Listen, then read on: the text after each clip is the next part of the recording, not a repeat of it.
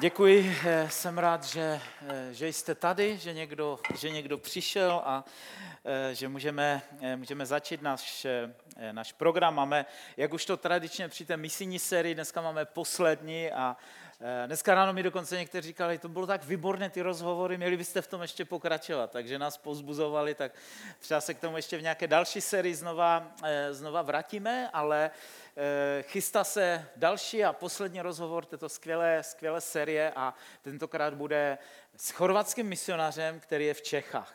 A po ranním bohoslužbě jsem si textoval prostě s Denisem Gobinem, který je mimochodem taky Chorvát a protestoval a říkal, já jsem chorvatský misionář, já jsem tam nebyl. Já jsem říkal, tak jedna chyba je, že jsi tam nebyl a pak jsem mu říkal, my jsme si vybrali prostě toho krásnějšího Chorvata z těch dvou, co u nás ve sboru máme. Takže proto Irčo, poprosím tě, kdybys mohla tady přijít za mnou a dneska budu mít rozhovor s Irenkou. Kdo náhodou nevíte, kdo Jirča je, tak je to manželka Davida, který tady stál před chvílí a já tě tím vítám. A díky, že jsi přes tvoje vytížení s dětma, že jsi tady po druhé dneska a že můžeš s náma sdílet svůj příběh. Jirčo, skočíme hned do toho, můžeš nám nějakým způsobem říct a přiblížit prostě sama sebe, tvoji rodinu, kolik máš dětí, v jakém rozpětí jsou děti věkovém a tak dále. Tak já vás všichni zdravím a jsem ráda, že můžu tady zase být. Pocházím z Chorvatska, u Záhřebu je moje rodina, ale oni jsou původem z Bosny, takže máme tu bosanskou tradici taky zamíchanou. Já jsem celý život byla vychovávána jakoby v katolické církvi, takže jsem prostě k Bohu měla nějak blízko, ale jsem ho osobně nepoznala, nevěděla jsem přesně, co to znamená, jako znovu se zrodit. Takže jsem se obrátila v roce 2006 a to bylo po dlouhé době hledání odpovědí. A pak prostě jsem začala sloužit v Záhřebu a tam jsem sloužila 3 roky, pak jsme se s Davidem vzali a od té doby jsme byli spolu v Banja Luce, v Vosně a tam jsme sloužili 5 let. Tam se narodily 2 holky a 2 se narodily tady v Čechách. A to všechno kolik mají let teďka? No, Janičce bude 9, Sofince 7, Pavlince 5 a Betince 3, takže skoro. Trošku blíž budeš mít, tak to nebude moc pískat, klidně. Neboj se toho mikrofonu. Irčo, takže někde tam v Chorvatsku si potkala svého skvělého manžela Davida, kterého tady známe, co by misijního pastora. Je to tak? Můžeš nějak říct, jak jste se seznámili, jak jste se potkali? My jsme se seznámili 2krát, takže poprvé bylo 2004, když on přijel na studium do Chorvatska a tam přes moji kamarádku, která studovala češtinu, tak jsme se seznámili na fakultě a tu dobu prostě já jsem ještě nebyla úplně věřící, tak a ani jsem o Davidovi nevěděla moc, prostě, že je to kluk z Prahy a že je fajn, jakoby kamarád mojí kamarádky. A tak bylo jako 5 let, po těch 5 letech jsem pořád slyšela něco o Davidovi, taky, že asi křesťan nějaký, takže to bylo ze strany mojí muslimské kamarádky zajímavé vždycky informace dostávat, ale pak já jsem začala sloužit v tom Záhřebu se studentama a on taky v Banja Luce a moje kamarádka nás právě přesto nějak spojila, že jakoby asi děláme to samé, tak to bylo zajímavé a tak jsme se podruhý zase setkali po 5 letech a od té doby nějak to začalo.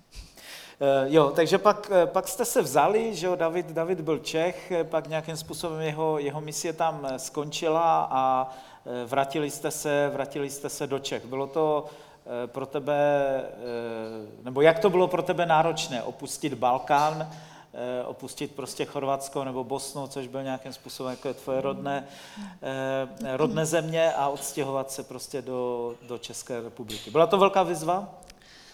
No, to byla jakoby výzva, s kterou jsem se smířila i dřív, než k tomu přišlo. Prostě. Počítala jsi už s tím, když jste se brali, když si Davida brala? Jo, určitě, že... ale i předtím jsem nějak prostě byla otevřená, že asi nebudu celý život jakoby v tom Záhřebu, nebo prostě kdyby mě Bůh povolal někam, že prostě půjdu, že to bylo otevřený. Já jsem začala sloužit v tom Záhřebu, což jako... je prostě jakoby moje okolí, ale jsem viděla, že lidi jezdí jakoby různě prostě za, jako na misi a tohle. Tak jsem byla otevřená a když to ze začátku bylo jenom do Bosny, tak to bylo dobrý, jenom 2 hoďky od domova, ale i tak jsem prostě ráda, že tady jsme jakoby pořád blízko. I když je to jiná kultura, tak pořád je to trošku něco, co známe. Není to Afrika nebo Indie, no, že? S čím David trošku strašil. Vyhrožuje těm pořádem. No, to, jak jsme se jakoby začali, než jsme začali spolu chodit, nejdřív musel vědět, jestli půjdu do Afriky, jestli jakoby... Jo, takhle, to byla podmínka to byla sňatku, jako že si tě veme, pokud s ním odjedeš do Afriky. Jestli jsem otevřená, kdyby nás Bůh povolal do Afriky, jestli jsem jakoby na to připravená. To je velké, tak to jsem ještě Česko je jako blíž, no. Takže to, jsem dopadla líp. Super. Je velký rozdíl mezi Chorvaty a Čechy? No, rozdíl je, to ti Denis taky poví. Já znám jenom Denise a tam je velký rozdíl, ale nevím, jestli Denis není jako nějaký zvláštní exemplář. Jako no, je to rozdíl. Je to rozdíl, prostě tam je Balkán, my jsme trošku takový víc, takový temperamentní a tohleto. A tady mám pocit, že je to víc jakoby... No, prostě jakoby na západ, jak jsem říkala taky, že prostě jakoby víc jsou lidi takový zodpovědní, jak to říct, ne, že my nejsme, ale prostě jinak jakoby to tady funguje jakoby pracovně, ve výchově taky jsem zjistila spoustu jako rozdílů, což jakoby je moje teďko. Když ti přijde, že Češi jsou zodpovědnější. Přijde to mi, no. To zní tak dobře. Jakoby. No, jakoby, že, no, nevím, prostě. Spíš jako dodržovat nějaké domluvy, jako co se domluvíš, jak to jako prostě tak nějak v tom. No. Jo, a byla to teda pro tebe nějakým způsobem výzva, nebo jsi to moc neřešila? No, jako byla jsem prostě připravená, tady už jsme znali vás, znala jsem rodinu, takže nebylo to úplně do cizího. No, jako nějaký těšila jsem se. Kulturní šok, který jsi zažila, je něco takového. No, jak jsem říkala taky ráda, tak to byl šok, že jsem zjistila, že jsem těhotná s 3. dcerou, takže to byl největší šok. Že to všechno, co jsem očekávala na tom začátku, se muselo úplně dát do jiného. Já jsem říct, že za to úplně Češi nemůžou, ale de facto jako by můžou trochu, že jo. No, takže to bylo něco, co mě jako, co jsem nečekala.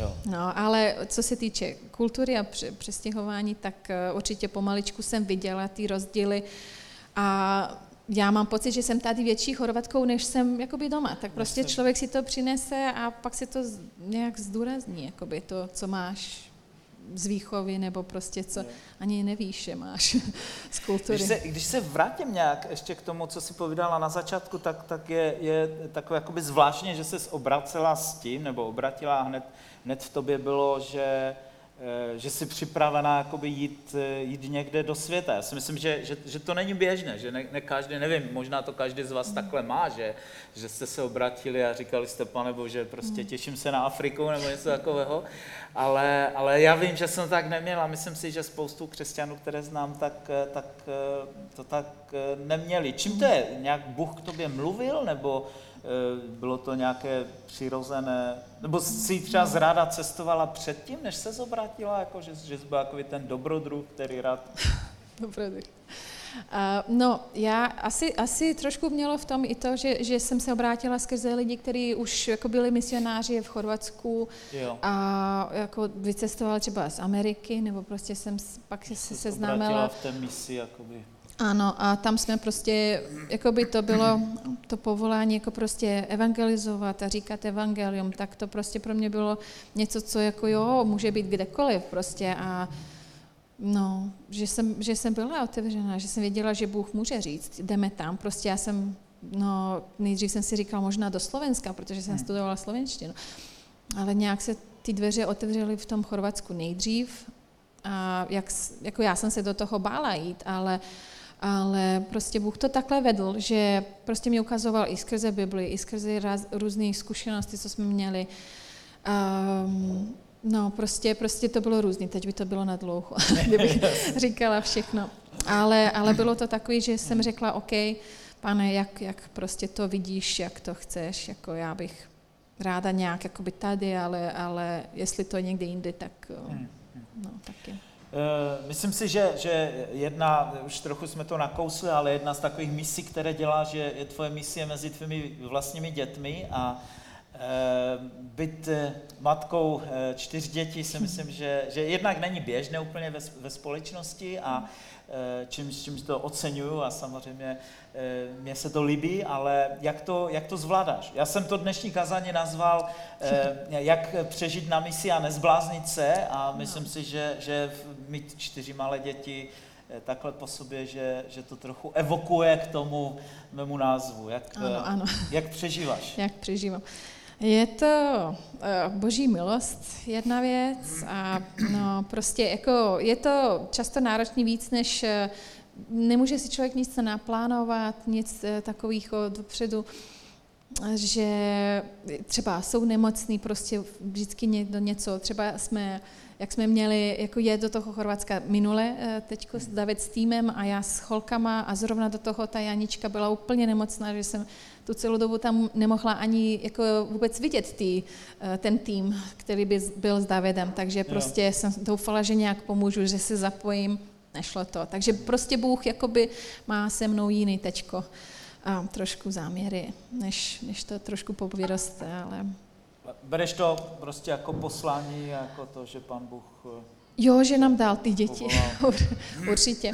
A jedna věc, co jako taky, když třeba, jako, když se vrátím do té misie v Banja Luce a prostě tam jako třeba není babička, není jako blízko rodina, tak s těma dětma to tam docela byl jakoby i plus, že tam třeba ty holky, co kterýma jsem sloužila, tak ty se chtěly zapojit víc, jakože pomůžu, že prostě ty děti pro ně nebyly překážkou, že jsme je měli tam, že to prostě jim nevadilo, ale zase člověk nemůže se zúčastnit věcí, které třeba jsou večer, kurz angličtiny nebo něco, co dřív jsme dělávali. Tak musela jsem se přizpůsobit. Tvoji rodiče, dědeček s babičkou, jak oni to snašeli, když jste se odstěhovali, v té době jste měli dvě malé vnučky jejich a teda jste jim odvezli do Čech. Já jsem se stěhoval, když jsme měli malinké děti, možná podobně jak vy, jenom z Havířova do Chomutova a dědeček s babičkou to nesli hodně těžce, tak si to umím trochu představit. Jak to bylo u vás? No oni se prostě taky s tím smířili, že když věděli, že David je Čech, tak někdy, že to časem přijde, že se prostě přestěhujeme. Samozřejmě, že by se jim líbilo, aby nás měli blíž, ale prostě... Oni jsou věřící, rozumím tomu nějak? No, táta není. A mamka je jako katolička, která já si myslím, že prostě jako její srdce je na správném místě, že ona opravdu se modlí Bohu, čte si Bibli, má ho ráda strašně moc, ale má to v svojí, jakoby, jasně. No. Dobrá, takovou poslední oblast, o které bych chtěl ještě popovídat, jsou finance. Vy s Davidem žijete takovým způsobem, že někdy v církvi tomu říkáme, žijeme vírou, žijete prostě bez stabilního platu, bez stabilního příjmu, žijete zdarma, angličané tomu říkají self-supported, že jste sami se staráte vlastně o ten váš příjem tím, že získáváte prostě sponzory, podporovatele, kteří vás na té misi podporujou, ale vím, že to je výzva, že to není život, který prostě je jednoduchý, protože člověk svým způsobem neví, co přijde další měsíc prostě na účet nebo nepřijde a vždycky jsou nějací sponzoři, kteří končí, další věřím, že začínají, ale je ten tok. Jak to jako žena, jako manželka zvládáš? Jo? Já si myslím, že my chlapi v tom jsme jednodušší, takový jako, že nějak bude, nějak to dopadne. Mám pocit, že i David je takový, on se nám usmívá, jak to potvrzuje, ale seš tom taky jakoby taková free, nebo že anebo to bylo pro tebe někdy prostě těžké, nebo těžší nějak? No, pro mě to byla první věc, co Bůh se mnou musel vyřešit, když jsem začínala v tom Záhřebu sloužit jakoby naplno, že jsem v té organizaci taky musel asi jakoby najít svoje sponzory a pro mě to bylo úplně cizí pojem, že jako jak budu pracovat takhle, že si najdu někoho, jak to dlouho může trvat, kdo bude chtít tohle jakoby podporovat, když třeba ty lidi mě ani neznají.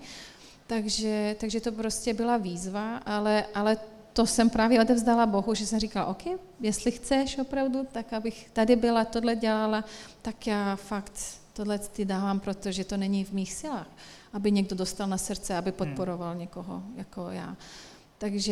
Takže to bylo úplně jakoby první velký zázrak, že se to jako první měsíc, já už jsem to měla vyřešený nějak, jako, no prostě to byl zázrak pro mě. A od té doby už jakoby nikdy se nestalo, že by jsme jakoby byli v nějakém, že by něco chybělo, no, že prostě i když jsme měli málo, tak prostě něco přišlo, když jsme měli ty poslední, tak to prostě Bůh nějak přidal. Takže vždycky, jako když jsme se začali už bát, tak jsme věděli, OK, nějak to dopadne, prostě nesmíme se o to starat. Když bylo něco většího, tak jsme říkali, to je moc velký, jakoby, ale prostě o to taky Bůh se postaral úplně, že nebyl důvod mu nevěřit v této oblasti. Ale je to pořád jako každodenní, jakoby jo, musíme mu dál věřit. Kolik let takhle vlastně to trvá? Kolik let takhle žijete už? Kolik to je let? 12? 13? 12 let, jo. To je... 13. 13 let. 13 let. No. A celých těch 13 let Pán Bůh se vždycky postaral o všechno, vždycky se postaral, úplně jako to jsou nemáte příběhy. Žádné nezaplacené faktury, žádné dluhy. Teď máte prostor, jakoby udělat to. David tam něco ukazuje, nevím, co to znamená, jako...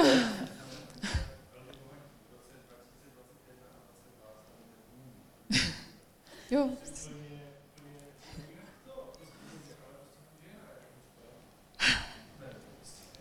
No. Dobrý, ono se to nahrává, tak teďka tě nebylo slyšet, ale dobrý jako. Krok za krokem prostě Bůh to nějak vede, no, takže... Jo, to, co David tam zezadu říkal, to byla taková další věc, co mi dneska napadla při tom ranním rozhovoru, že vlastně jsi druhý misionář, který v našem sboru nějakým způsobem prostě funguje, který žije takovým způsobem.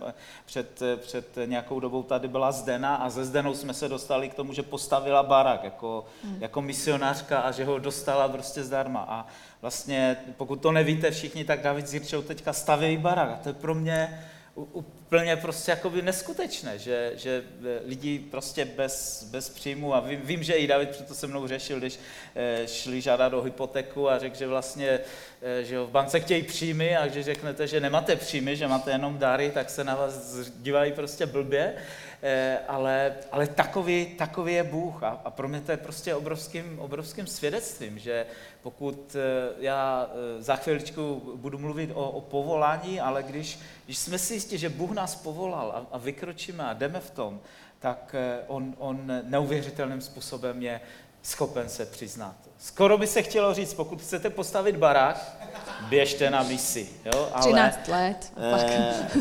13 let na misi a můžete jít do toho. Ale myslím si, a za chvíličku se k tomu dostaneme, že je tam takové to malé, co k tomu Pán Bůh. Když Pán Bůh vás tomu povolá a zavolá, tak věřím, že to klidně může dopadnout jako u Zdeny a jako u tebe. Jirčo, já ti moc děkuji ti za to, že jsi v našem národě, že pomáháš nám Čechům dneska, protože jsi dneska skutečně jako Chorvatka, která je na misi v Čechách a díky za to, že spolu prostě s Davidem děláte to, co děláte. Pojďme jim dát pořádný aplauz. Děkuji.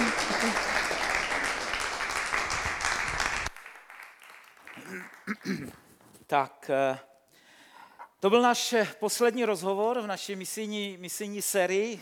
Od příštího měsíce se budeme posouvat dál, ale nebudu předvídat, protože Tomáš chce, ať za chviličku skončím, tak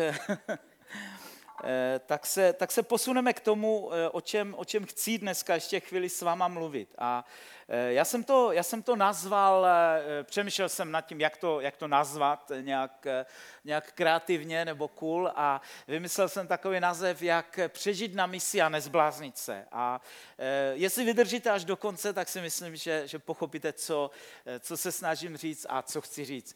Mám takové 3 jednoduché body. Často se snažím dělat 3bodové kázání a mám 3 jednoduché body dneska v podstatě, jak přežít misi a jak se na ní nezbláznit. Ale přátelé, ty principy, o kterých budu mluvit, tak nejsou nějak extrémně misijní, i když samozřejmě můžeme vztáhnout na misi, ale myslím si, že to jsou principy, které platí pro jakékoliv povolání, které máme, nebo když byste nebyli úplně věřící lidé, nebo nechtěli se úplně na to dívat jenom z toho křesťanského pohledu, tak si myslím, že to jsou principy, které fungují i v sekulárním prostředí nebo ve světě, jakým způsobem vlastně pracovat s vizí, pracovat s tím, k čemu nás my jako křesťané věříme, Pán Bůh povolává, a pokud by náhodou někdo nebyl věřící a dostal se k tomu dnešnímu povídání, tak co nějakým způsobem leží na vašem srdci a co chcete se svým životem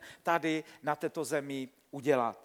Já začnu u toho, že bych chtěl říct, že věřím, že my jako křesťané, pokud chceme skutečně dokončit naše poslání a dokončit to, co jsme začali, dokončit naši misi, že jo, v angličtině to slovo mission má takový jakoby širší význam, nebo se dá překládat i právě jako poslání, nejenom jako misie v tom slova smyslu, jak my o ní během toho měsíce mluvíme. Ale pokud máte ve svém životě nějaké poslání a chcete ho dokončit, tak já věřím, že se potřebujeme vrátit úplně na začátek a potřebujeme si zodpovědět na jednu jednoduchou otázku. A to je takové to filozofické, proč vůbec tady jsem. Potřebujeme si dát otázku, co Bůh po mně chce, proč mě tady postavil, jaké je to jeho určení. Já bych vás chtěl vzít do 4 takových biblických veršů, které jsou úplně stejné. A mám právě výjimečně 4 verše ze 4 různých kapitol z Bible od minimálně 2, 3 autorů vlastně. A mám to proto, že věřím, že to je silný teologický princip, na kterém bychom měli postavit naše poslání. A vždycky, když chcete v teologii stavět nějaký princip, tak byste měli mít víc než jeden biblický verš. Neměli byste prostě vytrhávat, si vzít nějaký jeden verš a na tom postavit tam, kde, zvlášť ještě, kde Bible třeba o tom mluví jednou a ještě to zní nějak jakoby divně, zvláštně a nerozumíme tomu. Ale tady se jedná o úplně něco jiného. Protože si myslím, že na mnoha místech v Biblii prostě to stejné Bible opakuje znova a znova. Nejdříve Žálm 139:13. Tam David píše a říká: vždyť ty jsi utvořil mé ledvy, utkal jsi mě v luně mé matky. David tady začíná a David říká, že už když byl David to tak barvitě jako poeta, jako žalmista prostě takovým tím uměleckým jazykem říká, ty jsi mě vytvořil, ty jsi mě utkal. Jo, používá tam takové to slovičko, teď mi to nejde ani vyslovit, ale víte, co chci říct. Když žena prostě tkala látku. Takže vlastně říká, ty jsi mě utkal, ty jsi mě upletl, ty jsi mě prostě dal dohromady v luně mé matky. Jestli jste byli na konferenci Otevrene nebe, myslím si, že to byla na té konferenci, tak tam Richard barvitě vlastně mluvil na to téma a já to nechci všechno opakovat, ale líbil se mi tam takové to jeho přirovnání, kdy říkal, že když ty a já, když jsme byli tvořeni, když nás naši rodiče nějakým způsobem dělali, tak Richard říká, nemyslete si, že mysleli na vás. Oni mysleli jeden na druhého a někdy dokonce bych řekl, že mysleli akorát na sebe. V ten okamžik, kdy jsi vzniknul. Ale byl někdo jiný, kdo myslel na tebe. A to byl Bůh. Od okamžiku splození, od okamžiku, kdy ta spermie doputovala k vajíčku a kdy vzniklo to, čehož výsledkem je dneska Stašek na podiu a vy na těch židlích, tak od toho začátku Pán Bůh vlastně přemýšlel o tobě a nejenom, že přemýšlel, ale měl plán pro tvůj život. On rozhodl o tobě, on věděl prostě, kým budeš, jaký budeš, čím projdeš. Já mám za sebou barvitý život, nebojte se, nebudu o něm mluvit, protože 50 let to už je dlouhá doba a byli bychom tady prostě déle, než si Tomáš přeje, ale, nebo možná i většina z vás, než si přeje, ale Pán Bůh o tom všem věděl. A věřím, že ještě pár let na této zemi pobudu a Bůh ví, co budu dělat za 20 let. Já nevím. A potom, když se podívám do minulosti a kolik zvratů a věcí a různých stěhování a vyhybek a věcí prostě jsem prošel, tak nevím, co těch dalších 20 let, pokud budou aspoň trochu podobné, tak se mám na co těšit. Ale někdo by řekl, no tak dobrá, David o tom mluvil, ale máme něco podobného napsané dál v Biblii, jsou jiné verše. Určitě, pokud čtete Biblii, tak víte, že ano. Izajáš ve 49. kapitole v prvním verši říká: Poslechněte mě, ostrovy, dávejte pozor, dalavy, daleké národy. Hospodin mě povolal již v luně, od nitra mé matky, připomínal mé jméno.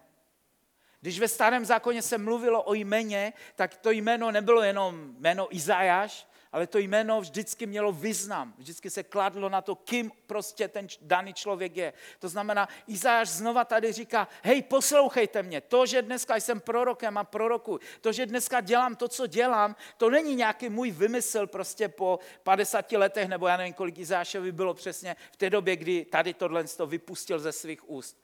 Ale Izajáš říká, už v luně mé matky Bůh mě povolal a Bůh mě oddělil a Bůh věděl.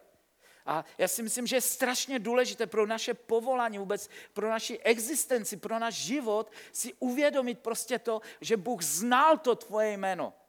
A nejenom to, že se někdo bude jmenovat Stašek nebo Tom nebo jakkoliv prostě jinak, ale že Bůh věděl, kým budeme, že znal naši identitu, že věděl o nás a že on přesně vlastně vytvořil a udělal to, co udělal. Jo? Kdybychom měli víc času, tak bychom mohli jít do toho opačného spektra, do toho, co vlastně ďábel s člověkem dělá, protože když se podíváme na tu destrukci lidskosti a lidstva, tak vidíme, že ďábel od začátku do konce se snaží vlastně zničit to, kým máme být.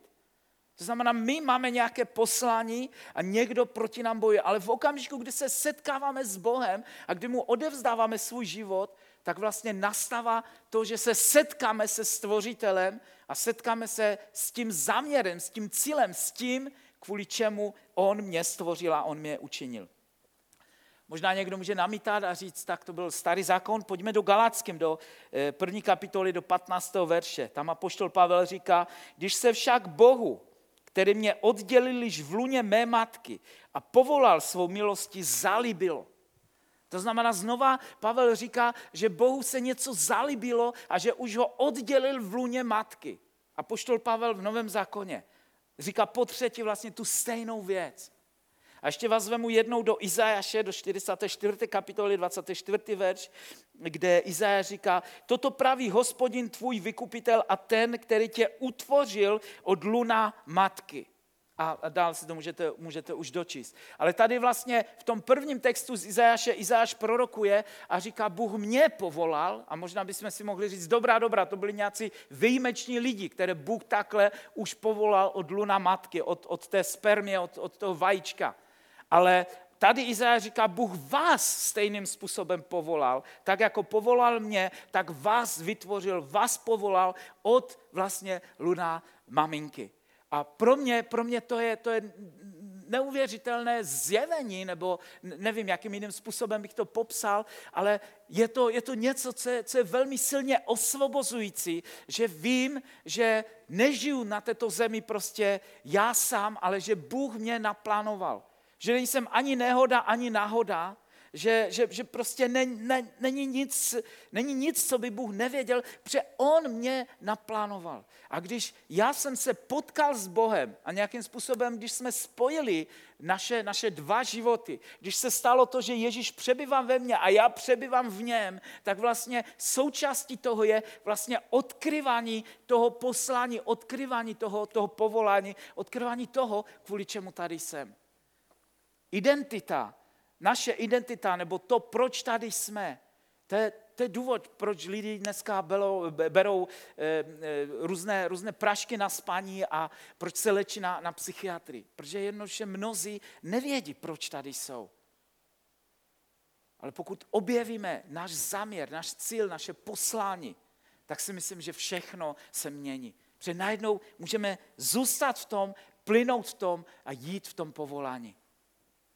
Druhý bod, do kterého vás chci vzít, jak se nezbláznit ze svého povolání, ale jak ho úspěšně dokončit. Ten první byl, potřebujeme porozumět tomu, že Bůh nás zavolal, že Bůh nám mluvil. Ten druhý bod je, když víme a rozumíme tomu, že Bůh nás k něčemu volá, nečekejme, že to bude hned od prvního okamžiku tak, že jednoduše Pán Bůh na nás zavolá a ukáže nám celou mapu.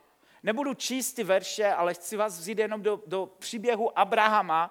Víme, že Bůh Abrahama povolal z Urchaldejského, promluvil k němu a řekl mu, Abrahame, vyjdi z této země, jdi na místo, které ti ukážu a já tě rozmnožím a já ti požehnám a udělám z tebe obrovský národ. Za prvé, Abraham neměl dítě, jeho manželka byla už starší a byla neplodná, když mu to Pan Bůh prostě říkal, dlouho ještě potom byla neplodná, ale Bůh ani Abrahamovi neřekl, kde má jít a která ta země bude. To mu ukázal až později. A já na začátku, nebo přemýšlejte nad tím, když by Bůh něco takového řekl vám, tak já bych si rád sednul s Bohem někde nad mapou a řekl, tak ukaž kde je to území, co mám obsadit, nebo nakresli mi tu mapu, dej mi nějaké GPS souřadnice, bychom dneska řekli, nebo něco podobného. Ale Bůh říká Abrahamovi, jdi a já ti ukážu.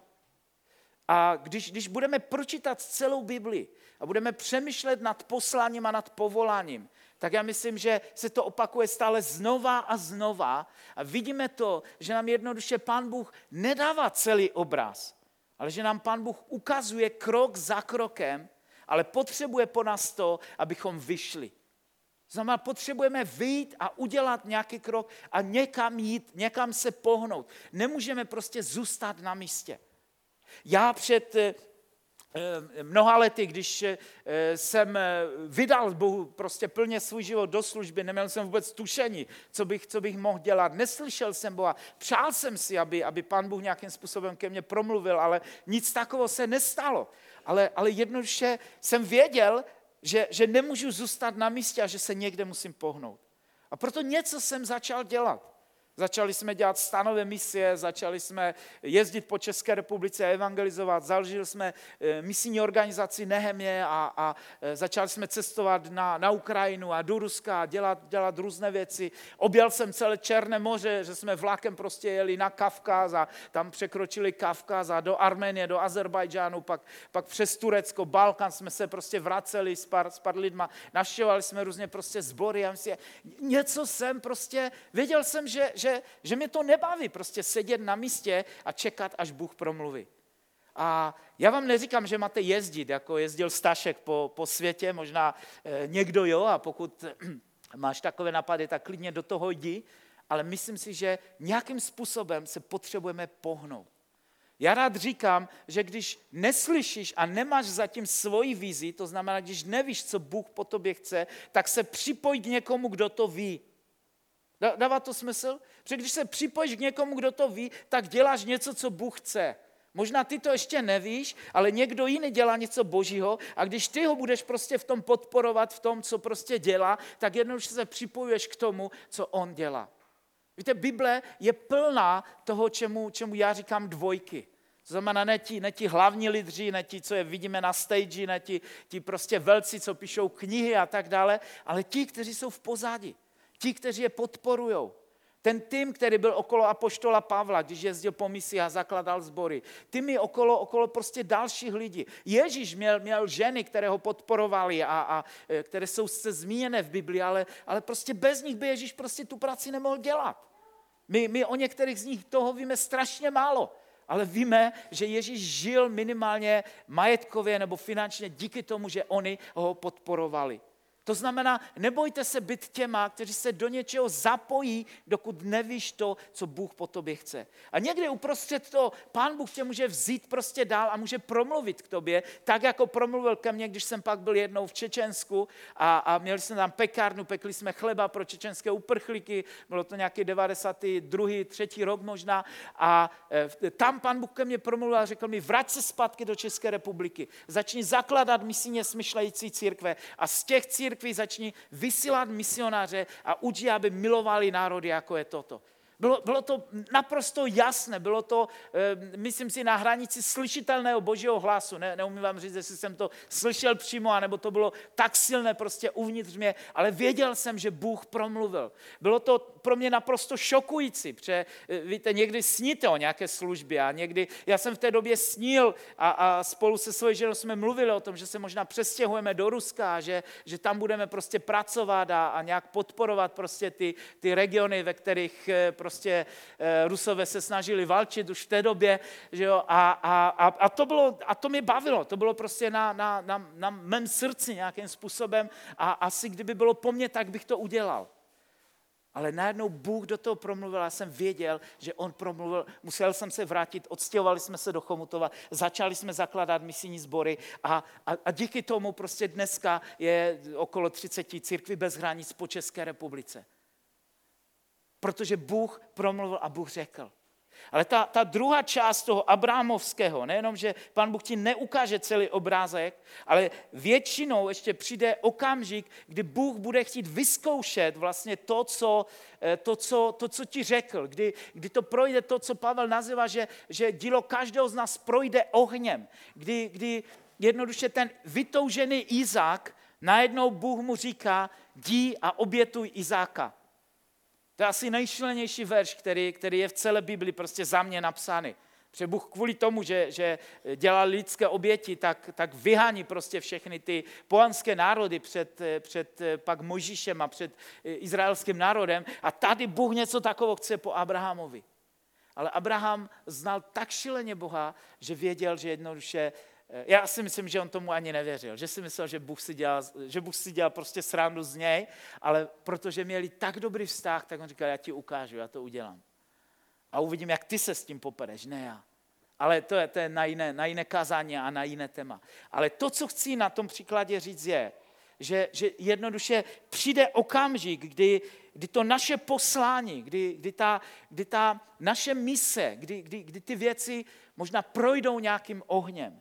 Kdy projdou tím, že věci budou těžké, že nebudou fungovat, že jednoduše narazíš nějakým způsobem do zdi. A to jsou okamžiky, kdy jednoduše potřebujeme vydržet, stát ve víře. Já si vzpomínám jeden takový příklad z toho zakládání sboru, kdy jsme začínali druhý takový projekt. Bylo to spolu s Makovičkama, s Dobroslávem a s Alicí v Jihlavě na Vysočině. Věděli jsme, že Bůh nám promluvil, že tam máme založit 5 nových sborů, tak jsme tam povolali 5 misionářů, kteří se nastěhovali do 5 různých měst a my jsme jim slibili prostě plat. Myslím si, že to bylo naposledy, co jsem něco takového dělal, pak už jsem nikdy misionářům plat nesliboval a všichni žijou vírou jako David, ale v té době jsme ještě prostě v té naší službě platili a slibili jsme jim prostě plat a oni se nám nastěhovali, já jsem s nimi podepsal smlouvy, ale jsem neměl ani korunu na to, abych je zaplatil. A ti lidi z mého týmu, jako byl Dobrosá, tak říkal, máme na to peníze, kolik máme? Jako jsem říkal, nemáme nic, máme prostě nulu. Ale věděl jsem, že to Pán Bůh chce. A nikdy předtím, nikdy potom jsem nic takového nezažil, ale nazývám to prostě okamžik, kdy věřím, že Bůh v tom povolání a v tom poslání se mě ptal, jak vážně to se mnou myslíš. Co jsi ochoten prostě udělat.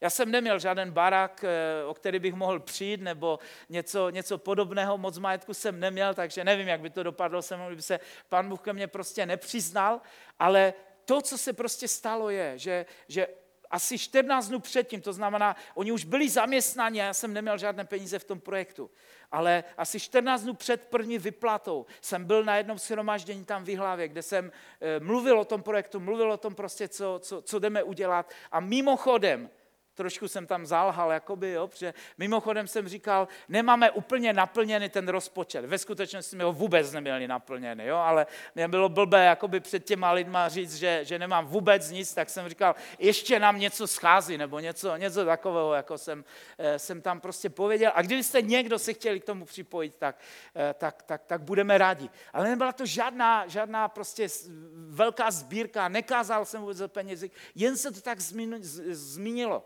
Ani jsem nečekal, že tam prostě přijde nějaká odpověď. Ale najednou po tom shromáždění přišel za mnou jeden člověk, kterého jsem znal, který byl z toho regionu. A říkal mi, kolik potřebuješ na to? Já jsem říkal, no hodně.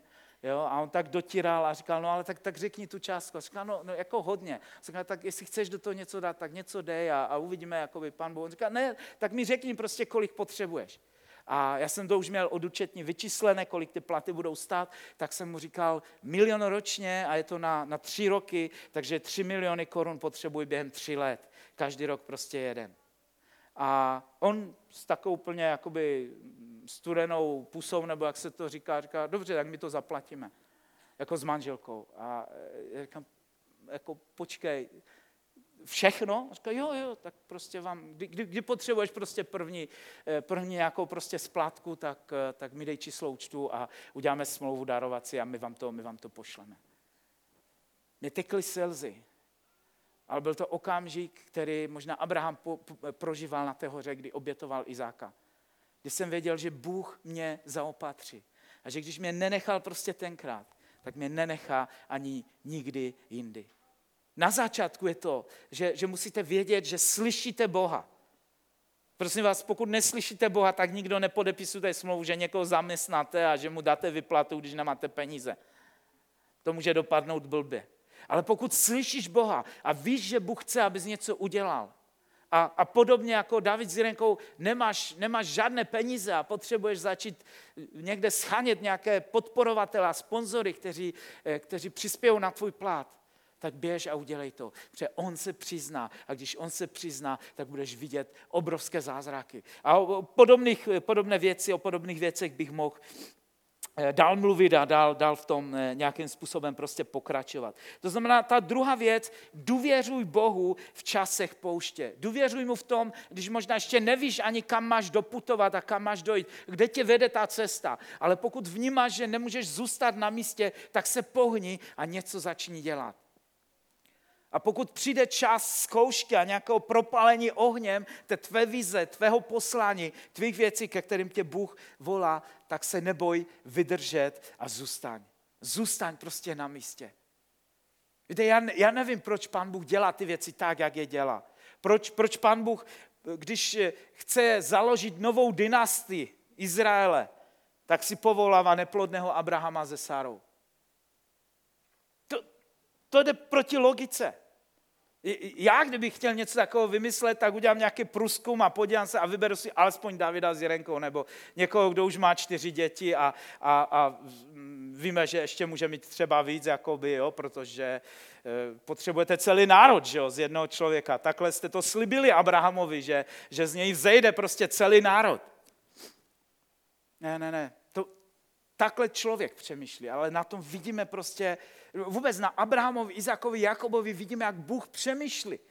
Bůh mluví k neplodnému Abrahamovi a Saře, já tě rozmnožím, já vás rozmnožím. A dávám mu Izáka a Izák si veme manželku, která je co? Která je neplodná. A musela být z toho uzdravená. Bůh jim dal Jakoba a ta linie pokračuje dál a Jakob si veme manželku, která je co? Která je neplodná. Hej, něco se porouchalo v tom tvém počítači, jo? Nebo rozumíte, jako lidé prostě to nesedí, to neštimuje, to nejde prostě dohromady. Ale potřebujeme porozumět tomu, že Bůh, když dělá věci, tak mnohokrát budou vypadat takhle. Že šlapneš do něčeho a řekneš si, zase to nefunguje, zase musím čekat na zázrak. Ale když máš ty výzvy, že se musíš modlit do zázrak, tak často to je právě to, co je správná, to, co je boží, protože Bůh říká, že on chce dělat ty věci a on je bude dělat svým způsobem a nebude je dělat tím prostě druhým, tím naším, tím lidským způsobem, tak, jak bychom to my udělali, jak bychom to my vymysleli. Takže ta druhá věc, vydrž v čase pouště, v čase zkoušek. A poslední věc, a tou skončím, úžasná, miluji, stejně jak ten první bod, o kterém jsem mluvil, že Bůh nás stvořil, že Bůh má plán pro můj život, že Bůh mě utkal, že jsem jeho plánem, nejsem prostě žádnou nehodou svých rodičů nebo náhodou, nebo ani vymyslem mých rodičů, ale že jsem božím vymyslem a že Bůh byl ten, kdo stál za tím, že se narodím a že tady budu. A ta třetí věc je napsána v Židům ve 12. kapitole ve 2. verši, kde Bůh vlastně říká toto skrze apoštola Pavla, pokud teda napsal epištolu Židům. Upřímně hledí se k původci a dokonavateli víry Ježíše. Jenom ten začátek, můžete si dočíst ten verš celý, ale Pavel tady píše a říká původce a dokonavatel víry. Bůh není jenom ten, kdo nás povolává, ale Bůh je ten, kdo nás dovede do konce. To znamená, on to dodělá. On je ten finisher, on je prostě ten, kdo jde do finiše. On není jenom na startovací čáře s tou pistolkou, kdy vystřelí a řekne, tak běžte. A nějak ten maraton prostě zvládnete a za 40 let se někde potkáme. Ne, on běží ten maraton s náma. Protože on je uprostřed prostě té cesty s náma. On dokončí tu víru. Rozumíte, my, když chodíme ve víře a když někdy zažíváme těžkosti, podobně jako Abraham je zažíval, tak Bůh je v tom s náma. On v té víře je s náma a on řekl, že on to dokončí. Stejným způsobem to Pavel opakuje ve Filipském 1.6, kde říká, jsem si jist právě tím, že ten, který ve vás začal dobré dílo, dovede je až do dne Krista Ježíše. Tím myslí až do dne příchodu Ježíše Krista. To znamená, ten, který začal to dílo v tobě, tak ten je stejně tak dokončí. Ježíš, který tě povolal, Ježíš, který byl na začátku, tak ten Ježíš tě dovede až do konce a bude s tebou.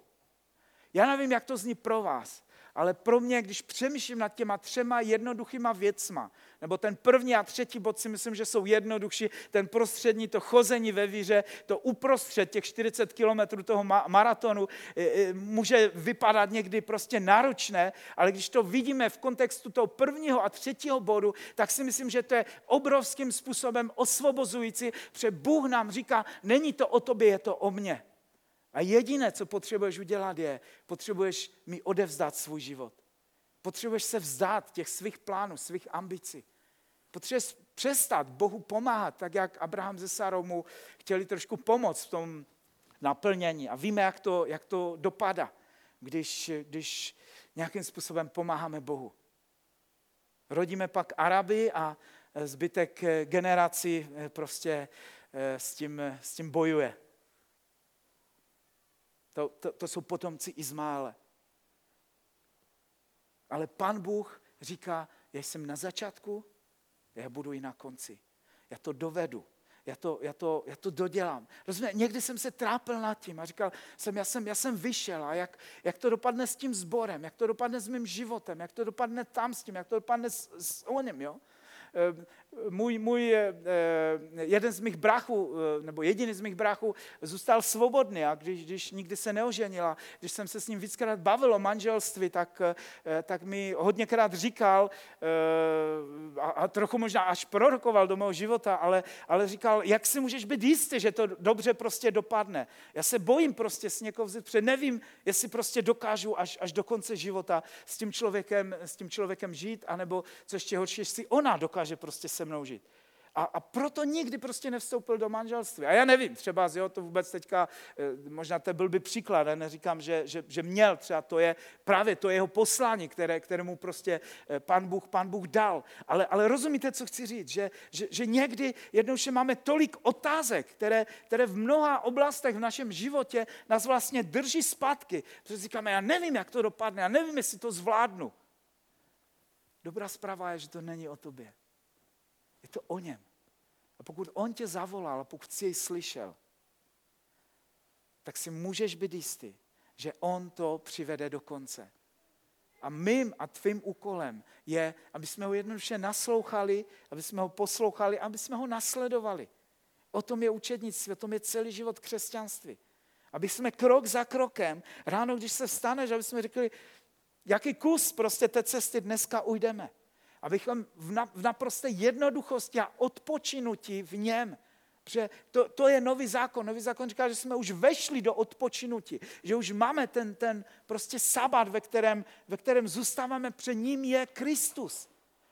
A pokud jsme v Kristu, tak jsme jednou v odpočinutí a to dílo, ta práce není těžká, ale je jednoduchá. Já poprosím promítnout ještě jeden slide, který tam máme na školu slyšení Božího slova, nebo na školu slyšení Boha, kterou budeme dělat onlineově teďka spolu s manželi Bušovými a Denisem Gobinem a my. Tady to máte, začíná to teďka v pondělí a promítám to teďka proto, že si myslím, nechci jenom jakoby dělat nějakou lacinou reklamu na to, jo? Nemusíte se vůbec na to přihlašovat, ale to, s čím chci skončit, je, že slyšení Božího hlasu je to nejdůležitější a nejpodstatnější, co je v našem životě. Protože pokud rozumíme Bohu a pokud ho slyšíme, pokud se ho naučíme poslouchat, tak jednoduše máme vyhrané všechno. Protože on promluví, my vyjdeme, budeme jej nasledovat a on nás dovede prostě do cíle. Ale pokud jej neslyšíme, pokud nevíme, co Bůh chce, pokud bloudíme prostě v tom rozpoznání Boha, rozpoznání jeho hlasu, tak si myslím, že náš život se pak může točit v mnoha různých věcech, které můžou být prostě náročné a můžou být složité. Pokud chcete, nebo pokud je to něco, k čemu se chcete připojit, můžete se připojit do té školy, napišete na ten e-mail, který tam je a Ivan vám pošle pak link, všechno je to prostě na Zoomu, je to onlineově, v tom bude zapojené více lidí z různých měst, ale věřím, že to může být jedna z cest, kdy se budeme společně učit, jak lépe slyšet Boha, jak jít za ním. Možná máte jiné způsoby, jiné metody, možná slyšíte Boha, pak je to v pořádku, pak to rozvíjejte, běžte v tom prostě dál. Ale věřím, že potřebujeme rozumět tomu, co Pán Bůh vkládá do našich životů. Já se budu modlit teďka, poprosím Luba, aby přišel už a zahráme poslední nějakou chvalu, ale chtěl bych vám požehnat a chtěl bych, abychom skutečně v těch věcech mohli se posunout jako církev dál, aby jsme mohli vědět, jaké je naše poslání, anebo abychom se mohli připojit k poslání někoho jiného, aby jsme mohli vyjít na cestu, aby jsme se mohli všichni, nejenom teďka skrze tu školu, ale myslím všeobecně v našich životech učit naslouchat Bohu a nejenom mu naslouchat, ale pak ve víře jít, vyjít a naplňovat to, k čemu nás volá. Duchu svatý, já ti děkuji za to, že jsi Bohem zázraku, že jsi Bohem, který mluví. A já se modlím, Pane, o to, aby zmluvil do našich životů. Modlím se, Ježíši, o to, aby si obnovoval vize a věci, které si možná mluvil už před lety a báli jsme se do nich vejít. Ať znova vyvstanou a ať odvážně do nich vkročíme. Modlím se, ať jako jednotlivci, ale stejně tak jako celá církev, ať tě můžeme slyšet, ať můžeme rozeznat tvůj hlas, ať můžeme do něj vstoupit. Modlím se za ty, kteří prožívají nějaké těžké období, kteří prožívají právě teď možná ve své vizi, ve svém poslání nějaké období krize, období pouště, období obětování Izáka.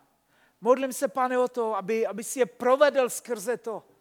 A modlím se, Pane, o to, aby si každého jednoho z nás, jak jsme tady, aby stejně tak nás jako církev, aby z nás dovedl do konce, do toho slavného dne tvého příchodu nebo do konce našich životů na této zemi. Modlím se o to, Pane, aby to slovo, které jsme četli jako poslední, aby skutečně se stal tím, kdo dokonává, kdo finišuje, kdo je na konci našeho poslání, kdo je u toho slavného vítězství, kdy protneme tu cílovou pásku a kdy vstoupíme do cíle, kdy naplníme to, k čemu ty jsi nás v životě povolal a k čemu jsi nás utkal v životě matky. Pane, prosím tě za ty, pro které možná život je nějakým způsobem těžký, aby dokázali odpočinout v tobě, aby ti dokázali důvěřovat. Modlím se proti každé depresi, proti každému utlaku, proti všemu, skrze co ďábel se snaží někdy zničit a porouchat prostě naše životy.